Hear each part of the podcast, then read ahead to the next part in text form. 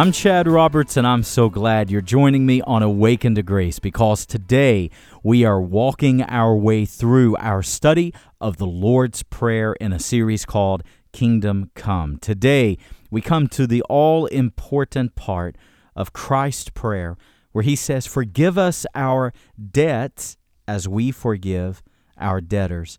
You know, for many Christians, this is the most difficult part of the Lord's Prayer. And the reason why is because, as we're going to see in today's sermon, we have all sinned against God. That's why we need to be forgiven our debts. And we have all been sinned against. For every one of us, people have hurt us, betrayed us, walked out on us. Just as we have all sinned against God, we have all sinned against. Well, friends, the Bible give us, gives us a great remedy, and the remedy is called God's forgiveness. And when you and I experience the forgiveness of God, then that enables us to give that same forgiveness toward others. I hope you'll stay with me through this entire episode as we explore what it means to forgive others their debt, what they owe us, because God has forgiven our debt, what we owe God.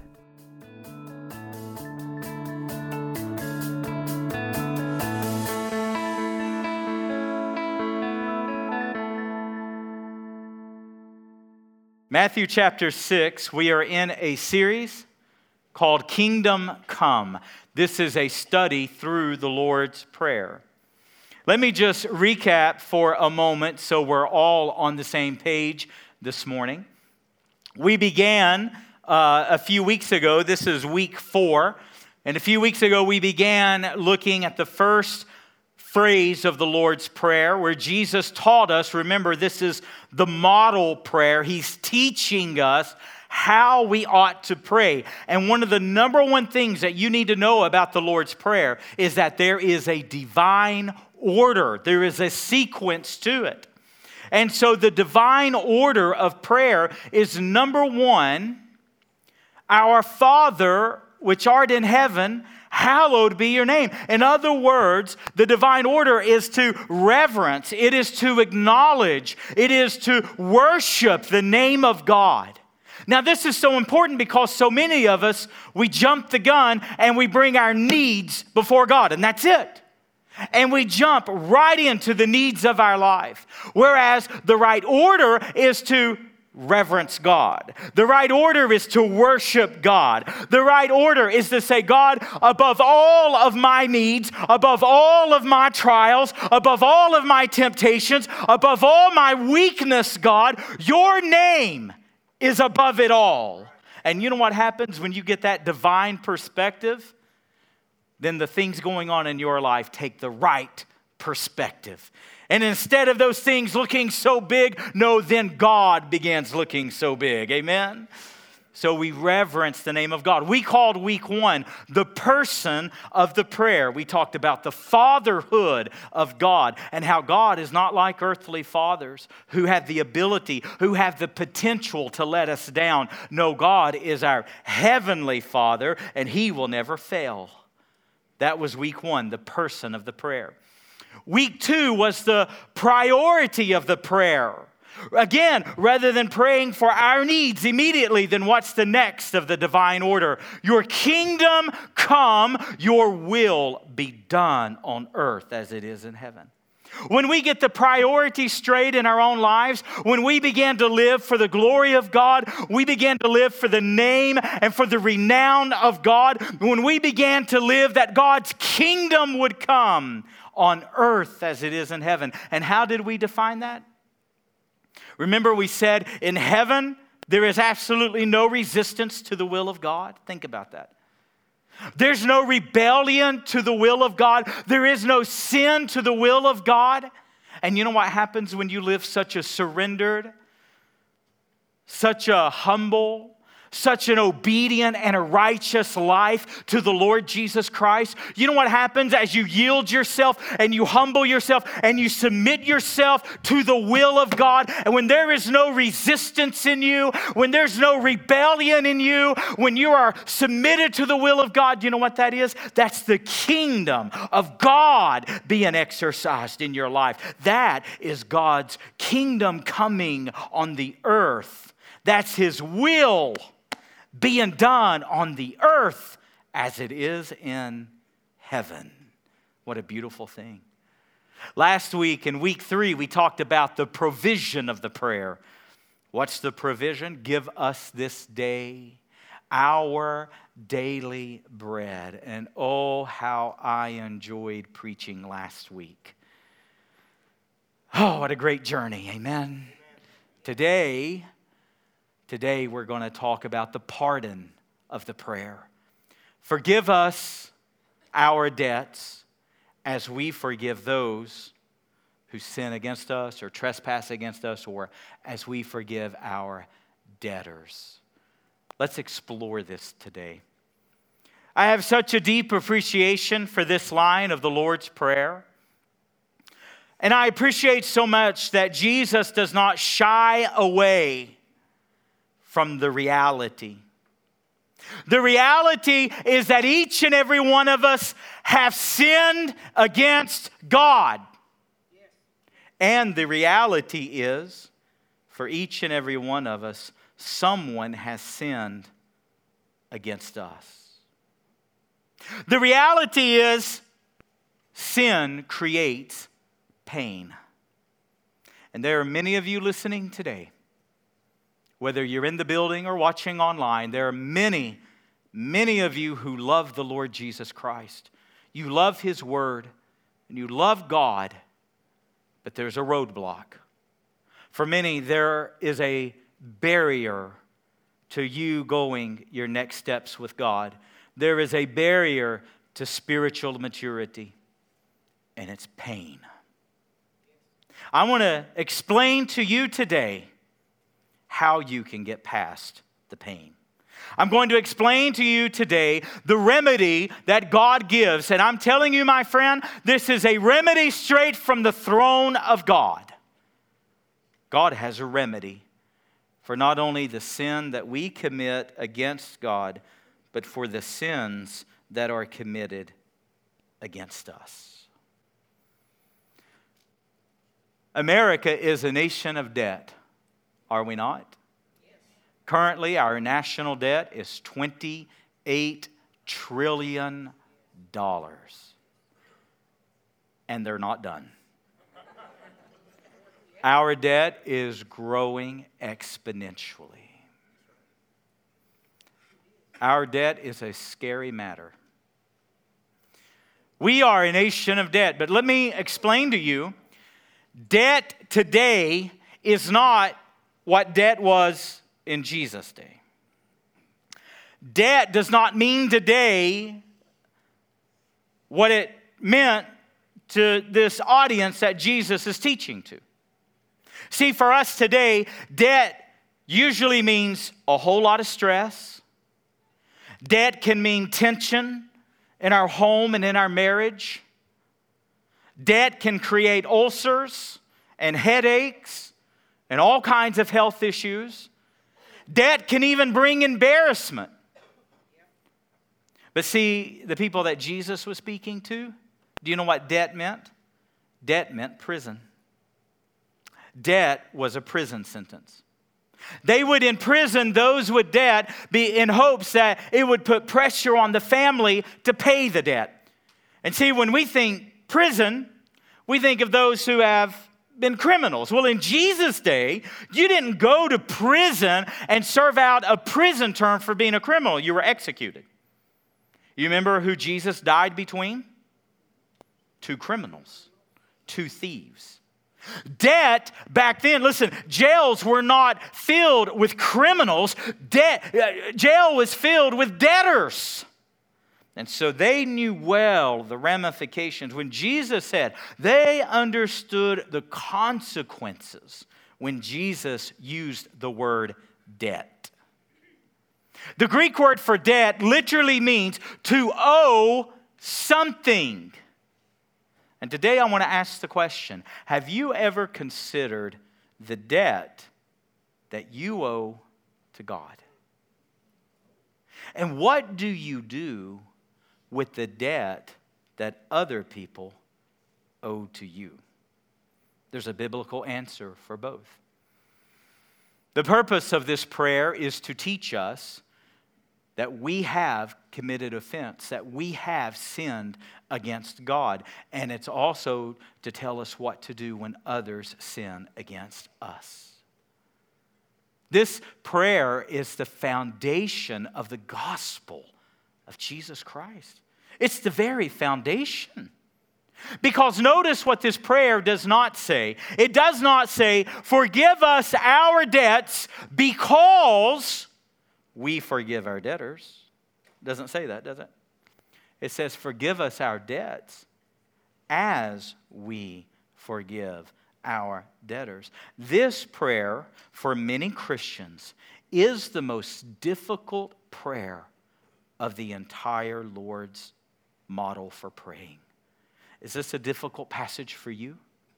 It very well may be. See, this prayer teaches us, this line in the prayer, this is what it teaches us. There's a response that is created in us when we sin against God, and there's a response created in us when people sin against us. When we sin against God, and if you're taking notes, I want you to note this. When we sin against God, the response that we feel as humans is guilt. We feel the weight of the guilt of our sins. When people sin against us, the response that as humans we tend to feel is bitterness. Both are highly toxic for a Christian, both is poison to our soul. And what I so much appreciate about the Lord's Prayer, now again, I remind you, precious friends, the order. We reverence the name of God, hallowed be thy name. We appeal to our Father, and see, the more sensitive we, listen, the closer we grow to the Father, the more sensitive, the more aware we are of sin. Does that make sense to you? And the divine order is that as we call, as we appeal to our Father, we begin to worship the name of God. Then the priority comes His kingdom and then His will. And see, what happens is it's not God's will for you to carry guilt today, it's not God's will for you to have bitterness in you today. And so it brings us to a crossroads that as we grow in our sincerity of our worship to God, it causes us to deal with our sin and the sins that others have committed against us. So, if I'm going to have the will of God functioning in my life, if I'm going to have the will of God at work in me, can I allow the poison of guilt? Can I allow the toxicity of, of bitterness? No. I have to deal with those things. And then I so much appreciate this. You know, if I asked you which was more important, your physical needs or your spiritual needs, most of us would say spiritual. But you know, Jesus doesn't see it as either or, He sees it as both. Isn't it fascinating that God does not overlook the physical needs we have? As a matter of fact, he ranked them above the spiritual. Isn't that fascinating? You know why? Because God knows everything it takes to live in this body. God knows everything it takes to live in this world. Remember what we said last week? Give us this day our daily bread. That's not Sara Lee, it's not a loaf of bread. He's talking about the essentials to life.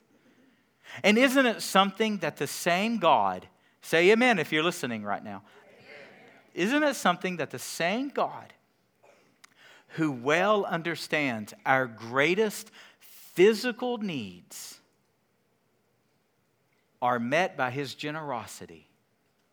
Isn't it interesting that the same God knows and understands our greatest spiritual need. He understands the need of your soul. And hear me, my dear friends. Listen, if God knows that bread is our greatest physical need, He knows that forgiveness is our greatest soul need. And there's some of you that are wrestling right now. There's some of you that you're, you're, you're trying to process pain, and pain must be processed. But what we must understand is in the processing of pain, here's what we must understand sin creates pain. And the remedy that God gives, the remedy that God shares with us, the remedy to sin, the remedy to pain, the remedy to guilt, the remedy to bitterness is forgiveness. And this is why you can offer forgiveness to anyone in your past. This is why you can offer forgiveness to anyone in your future. This is why you can offer forgiveness to anyone in the present, is because once you recognize your debt to God and the grace you've received, that's when you can extend the same grace out. Is it easy? No. But is it possible? Yes. So, number one, number one, forgive us our debt. What is a debt? It's what we owe to God. Do you and I owe anything to God? Absolutely. We owe obedience, we owe faithfulness. But you know what the Bible says? The Bible says that when you and I sin, and how many of you are sinners? Raise your hand. Oh, you don't, don't raise your hand. You got a blind pastor. You talking about the blind leading the blind. Everybody just raises their hand. We're sinners, aren't we? Amen? Amen? Oh, let me, let me do it a better way. How many of y'all are married to a sinner? We'll do marriage counseling later. It's fine.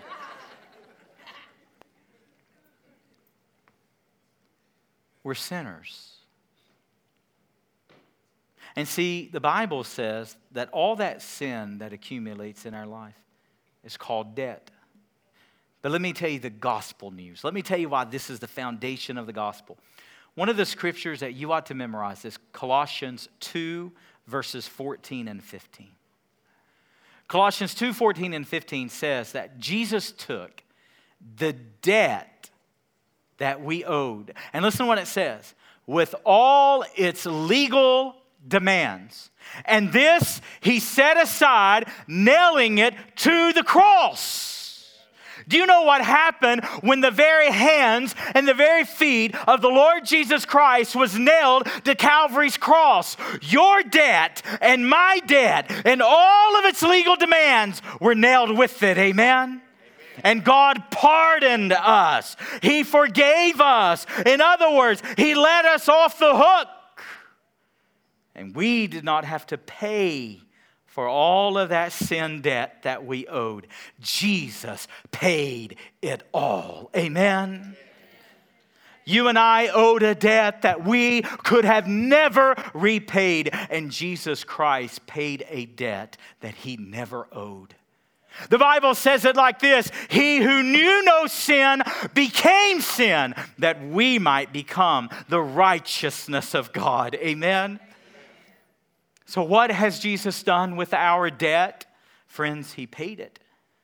He let us off the hook, He paid it in full. You and I no longer owe our enormous debt of sin to God Almighty because of the finished atoning work of Jesus Christ on the cross of Calvary.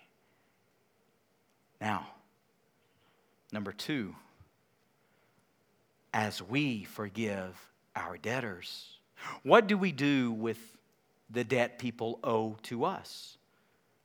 In Matthew chapter 18, verses 23 to 35, Jesus tells a stunning parable. Jesus tells us that there was a man who owed an enormous debt to a king. As a matter of fact, in today's dollars, his debt would have been nearly a billion dollars. Could you imagine owing a billion dollars? It was a debt that he could not have paid with his entire lifetime. He could have never repaid it. And yet, the king, in all of his grace, in all of his generosity, in all of his mercy, the king forgave the man's debt. Isn't that something? And then Jesus says that as the man left the king's presence, he was humbled, he was overjoyed. He was so thankful. But as he left the king's presence, he ran into another man, a friend, who owed him a debt. And do you know how much Jesus said the man owed? A hundred denarii. Now, how much is a hundred denarii? In the Bible days, a denarii was equivalent to one day's wage.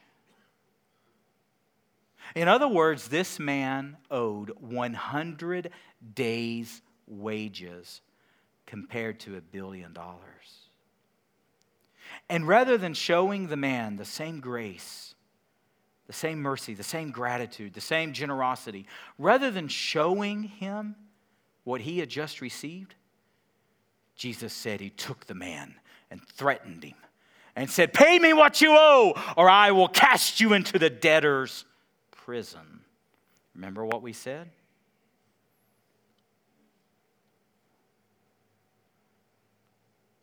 It's easy for us to see that man's sin, isn't it? It's easy for us to see that man's failure. But could it be that some of us have the same attitude? Could it be we have the same actions? That here we have received the richest grace of the Lord Jesus Christ, but yet we've not extended the same grace. What does it mean to truly forgive. You know, it takes minimum grace to forgive someone when they say, I'm sorry. But doesn't it take maximum grace when someone's not sorry?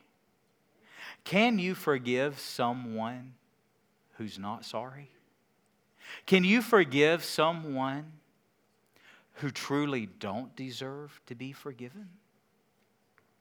See, sometimes we focus on the wrong things.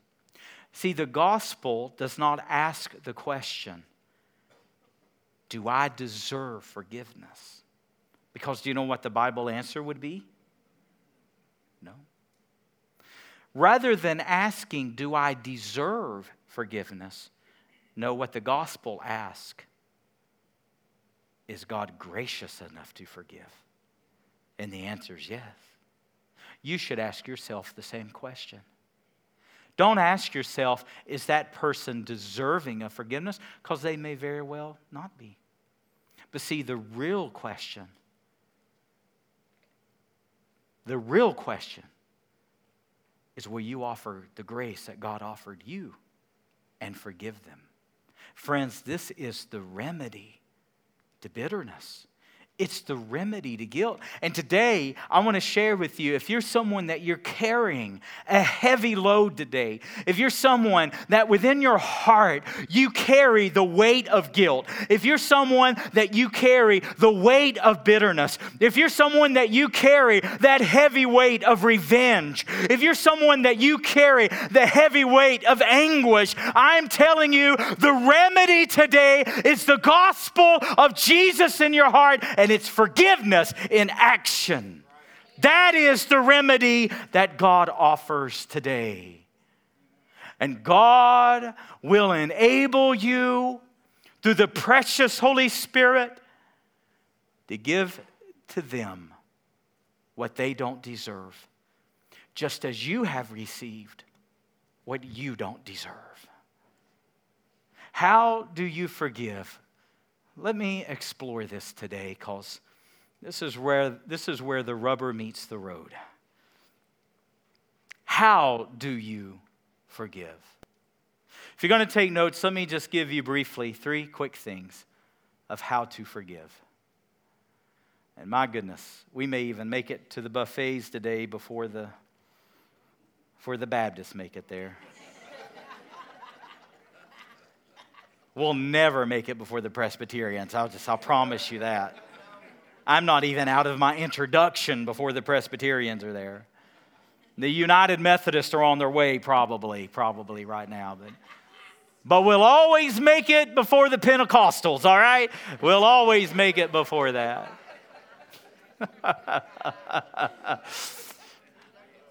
it's fun being non denominational, isn't it? And we're not even in competition with the Seventh day Adventists. They, they were yesterday, so forget that. and I don't know what Lutherans do. I don't know. If, you, if you're a Lutheran, let me know because I don't know their schedules. Um, how do you forgive? If you understand the concept, the person who sinned against me does not deserve forgiveness, and neither do I deserve God's forgiveness. If you understand that concept, then how do you put it into action? How do you do what seems impossible? And I remind you, my friend, the Bible says with God, nothing is impossible. Number one, if you're going to take notes, number one, forgive freely. Forgive freely. Don't hold on to anything. Don't hold on to a thing. Don't hold on to past grudges. Don't hold on to past hurts. Don't hold on to past conversations. Don't hold on to imaginary conversations. You know what the Lord showed me a few years ago? The Lord showed me when I have imaginary conversations with people in my head. Am I crazy, but do y'all do that? Am I the only one, or do you guys have imaginary. You do too? Okay. I'm just making sure I'm not the only one. You know, it, it, it's interesting because uh, I think sometimes uh, people don't realize how often pastors get hurt. Let, let me tell you something. You wouldn't believe how people hurt pastors. You wouldn't believe it. I was telling somebody the other day, I said, I'm telling you, I've been stabbed in the back so many times. Sometimes I think if I drink water, I leak.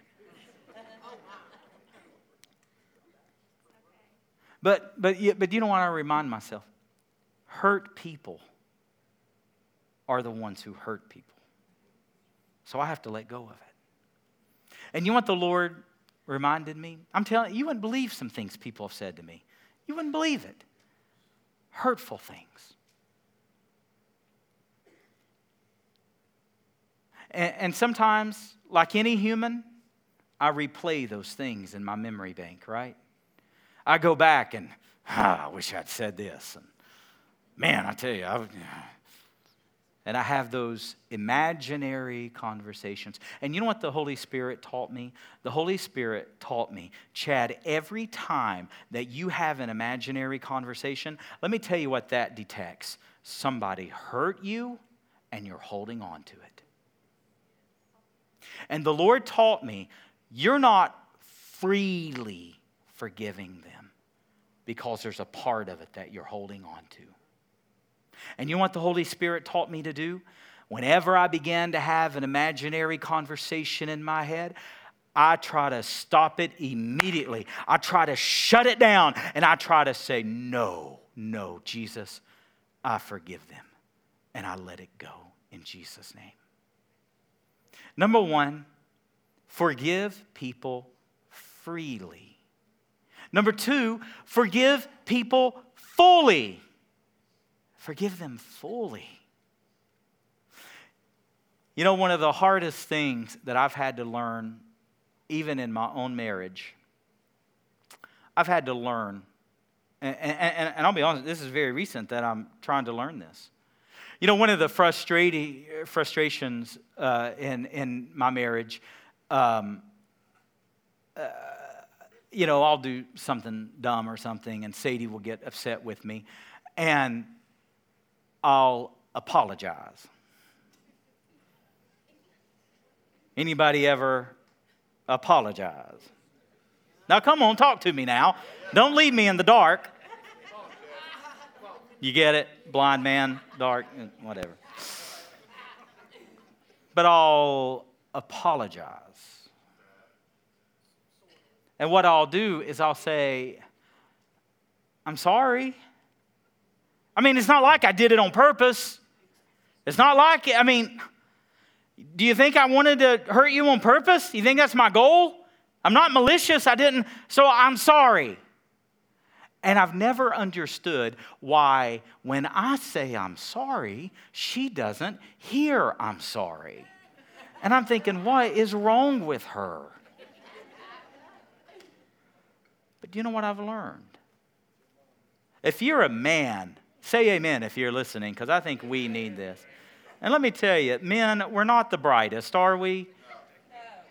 Wives, if you get so frustrated because you tell your husband something and he can't remember, and he always, women, does your husband forget what you say?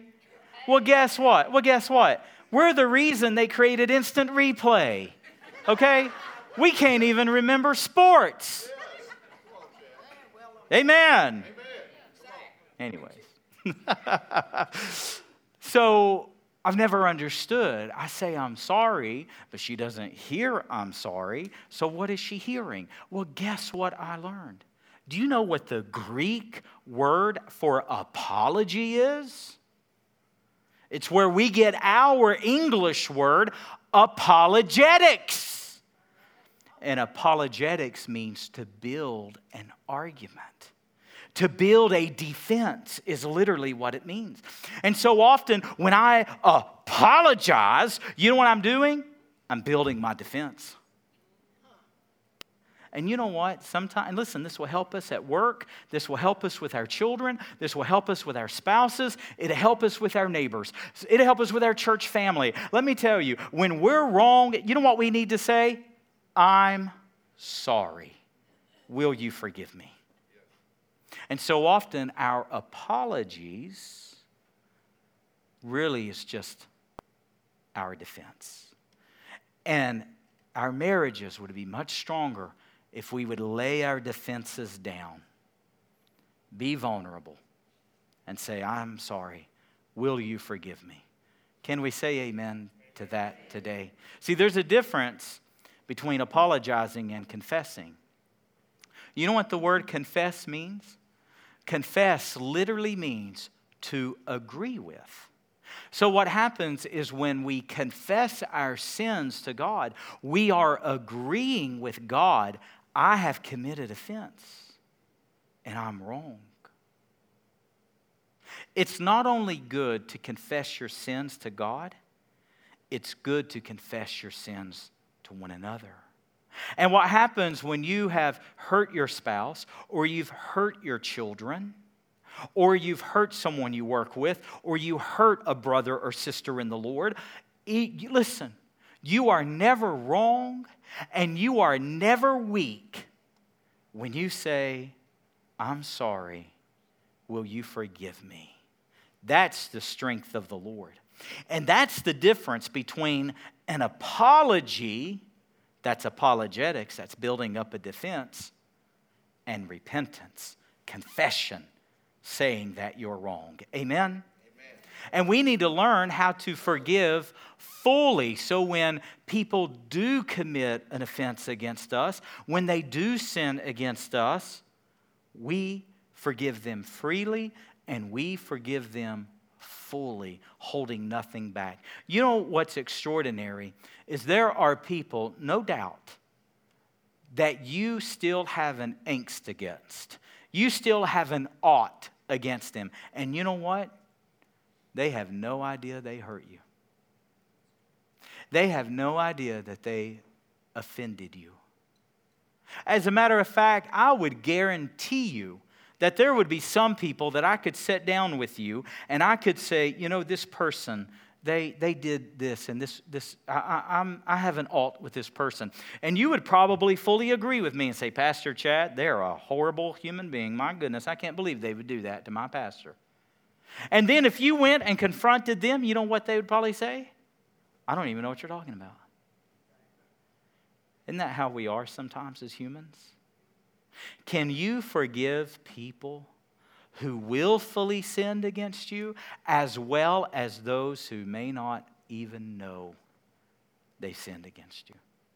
Forgive freely, forgive fully. Lastly, forgive forcefully. Now, what do I mean by forcefully? Let me tell you a quick story.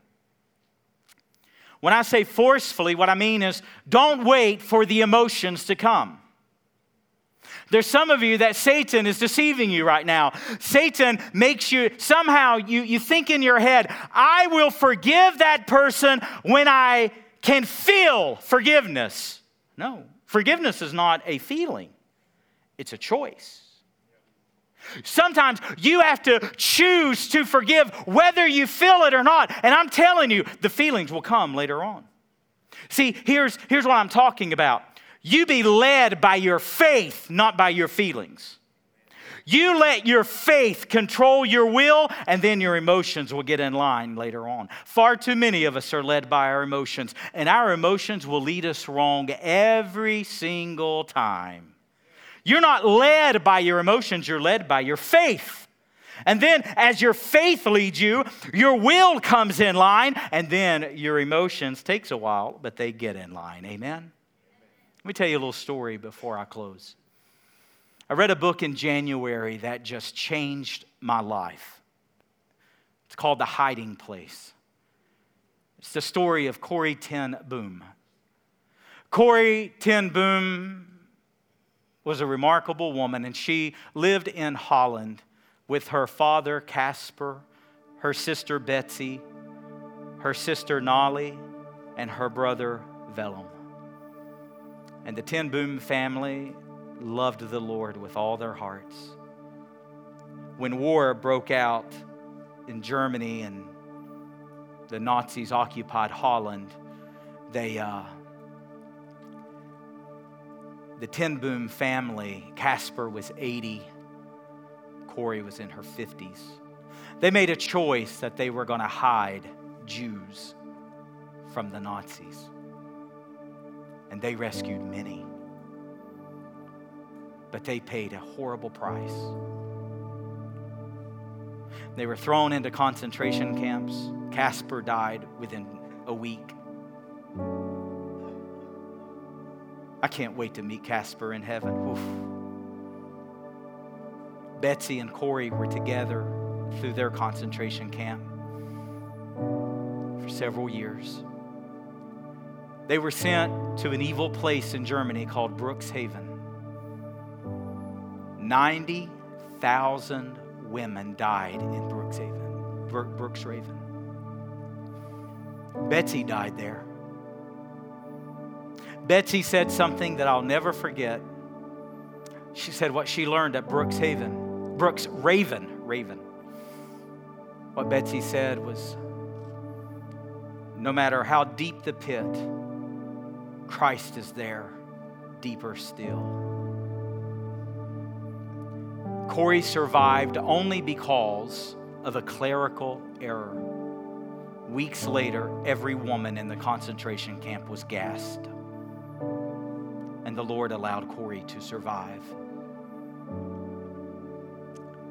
A couple of years later, the Lord sent her back to Germany preach the gospel. Can you imagine going back to Nazi Germany? Can you imagine? And she's in a German church sharing the love of Jesus and sharing her experience. when a man walks up to her at the end of the service and extends his hand. Do you know who that man was? It was the Nazi soldier who made her strip down and take showers in front of him and humiliated her and grieved her. After the war, that man came to know the Lord Jesus. And he approached Corrie and he extended his hand. Do you know what Corrie did? She did what every one of us would have done. She recoiled back. And in that moment, she had to decide what was she going to do? Was she going to forgive? And do you know what Corrie chose to do? She didn't feel the emotion. By faith, she forced her hand out and she shook his hand. Friends, some of you have let Satan deceive you. You think you have to feel a certain way. No. You have to, by faith, choose to forgive. I think sometimes, for whatever reason, we think that if we forget, if we forgive someone who's truly hurt us, we think, well, that just means we have to pretend like nothing ever happened. No. No, that's not what that. What it means is that God gives you the ability to move forward, to go on, to let go of the hurt, to let go of the bitterness. God gives you the ability to pray for their salvation and to pray for them. I think sometimes you take someone who is abused by a father I think sometimes we think, well, to forgive him, that means I have to start going to his house all the time, or I have to bring my children around him, or what? No, no. I think what it means is that you walk in the supernatural grace of Jesus and you have the ability to pray for that Father. You have the ability to let go of the bitterness and it not poison your soul. Remember what we said, dear friends? God knows our greatest physical need, but God knows your greatest soul need, and that's forgiveness. And some of you have not laid hold of it. You've not received it fully because somewhere in your heart, in your thinking, you think you have to feel. You're waiting to feel a certain way. And I'm telling you, that's being led by feelings. Reverse that today. Lead with faith and say, In Jesus' name, I let it go today. Do they deserve it? Wrong question. Did I deserve God's grace? Now that's the right question. And extend to others what God has extended to you. Last thing I'll say. You know, the Bible says that God remembers our sin no more. Aren't you thankful for that? Now, how can that be that God remembers? No, God's omniscient, He knows everything at all times. So, how can an all knowing God, an all omniscient God, knows all things, how can He forget sin? That doesn't make sense, does it? But do you know what that really means when it says he remembers our sin no more? It means he doesn't bring it up anymore. And see, for some of you, oh, oh, I want you to understand, I want you to hear what the Spirit of God's saying today. Some of you think you can't forgive because you don't feel a certain way. No, let me tell you, here's what it means. Remember, the sin no more. Not that you try to forget what happened. No, it means you don't bring it up anymore. You don't bring it up anymore.